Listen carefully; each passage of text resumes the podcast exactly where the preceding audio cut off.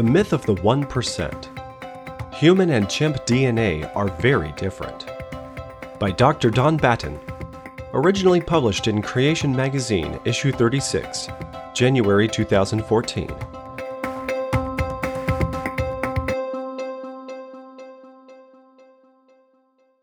We still commonly see statements that human and chimp DNA are almost identical, with only 1% difference claimed. In a 2012 report on the sequencing of the other chimpanzee species, the bonobo, ever since researchers sequenced the chimp genome in 2005, they have known that humans share about 99% of our DNA with chimpanzees, making them our closest living relatives. And this was not from some disreputable source, but from the Publishers of Science, published by the American Association for the Advancement of Science. Science is considered one of the top two science journals in the world. The other is Nature from the United Kingdom. The original 1% claim goes back to 1975. This was a long time before a direct comparison of the individual letters, base pairs, of human and chimp DNA was possible.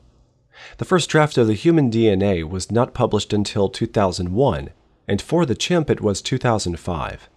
The 1975 figure came from crude comparisons of very limited stretches of human and chimp DNA that had been pre selected for similarity. The chimp and human DNA strands were then checked for how much they stuck to each other, a method called DNA hybridization. Would a 1% difference be almost identical?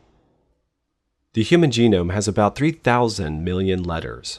If the 1% were correct, this would amount to 30 million letters difference, which would take 10 Bible sized books to print. This is 50 times as much DNA as the simplest bacterium. This is actually a huge difference that far exceeds the ability of even the most optimistic evolutionary scenarios to create, even given the claimed millions of years. What is the real difference? The publication of the human and chimp DNA sequences made possible a comparison. However, even this is problematic because the chimp genome was not built from scratch. Small pieces of the chimp DNA were first sequenced. That is, the order of the chemical letters was determined using chemical procedures in laboratories. These small strings of letters were then aligned with the human genome in the places the evolutionists thought that they should go, using computers to compare and place the segments. Then the human genome was removed, leaving a pseudo chimp genome that assumed common ancestry, evolution, creating a mongrel sequence that is not real. The assumption of evolution in constructing the chimp genome in this way would make it look more like the human genome than it really is. But even with this evolutionary bias, the actual differences are much bigger than 1%. In 2007, Science published an article on the similarity of human and chimp DNA titled Relative Differences the Myth of 1%. Author Jon Cohen queried the continued use of the 1% figure, citing comparisons following the publication of the draft chimp DNA sequence of around 5% difference. And yet the 1% myth is perpetuated in 2012 in the same journal. Illustrating how wrong this is, in 2012, Doctors Jeffrey Tomkins and Jerry Bergman reviewed the published studies comparing human and chimp DNA.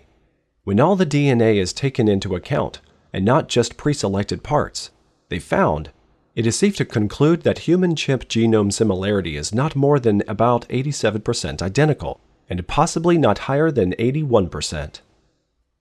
In other words, the differences are huge, possibly greater than 19%. Indeed, Dr. Tomkins made his own thorough comparison and found the difference to be about 30%. And the Y chromosomes, found only in males, are radically different contrary to evolutionists' expectations. Comparing two chimp genomes is quite difficult.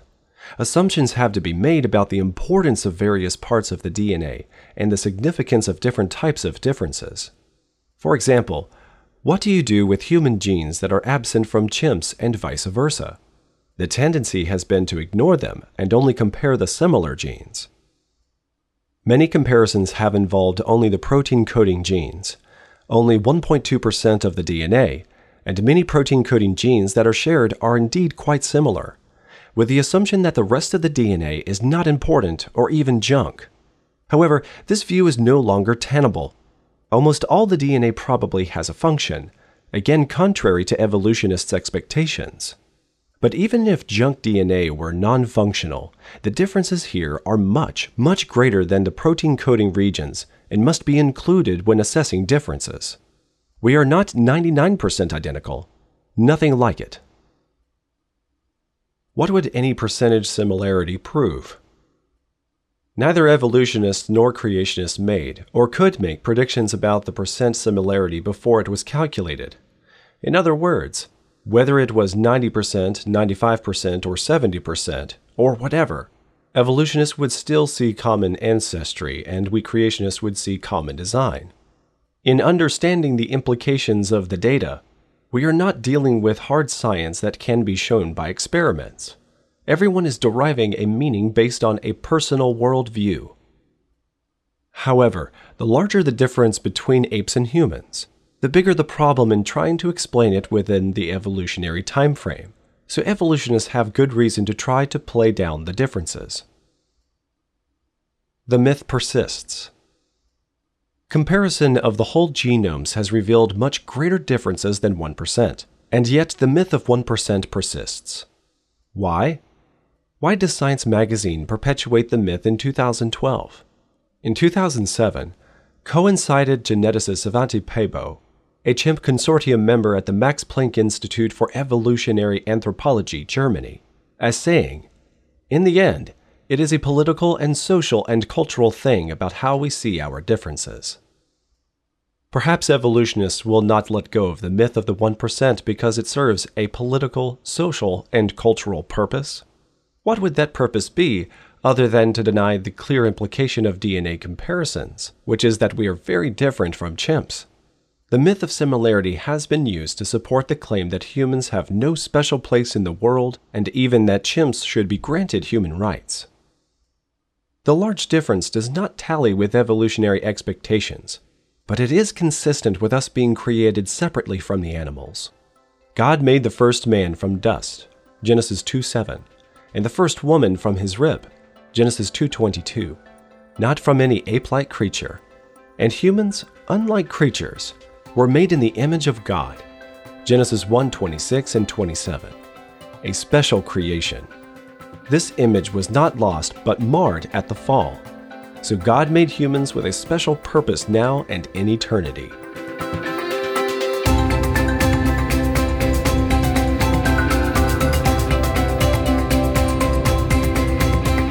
Sometimes it seems like there's only one option either eat a peanut butter and jelly sandwich or skip a meal. What if I told you that there was better food? A healthy, filling alternative without all the additives and sugar? Evolution feels like such a choice. Either eat it or go hungry, because it's all that's left in the fridge. I promise I'll drop this metaphor if you'll check out a book that gives you the healthy alternative to secular science Evolution's Achilles Heels. It's a great read because it lends credibility to six day creationism as it looks at the major flaws with the theory of evolution. It's authored by nine PhD scientists, making it a coordinated, coherent, powerful argument.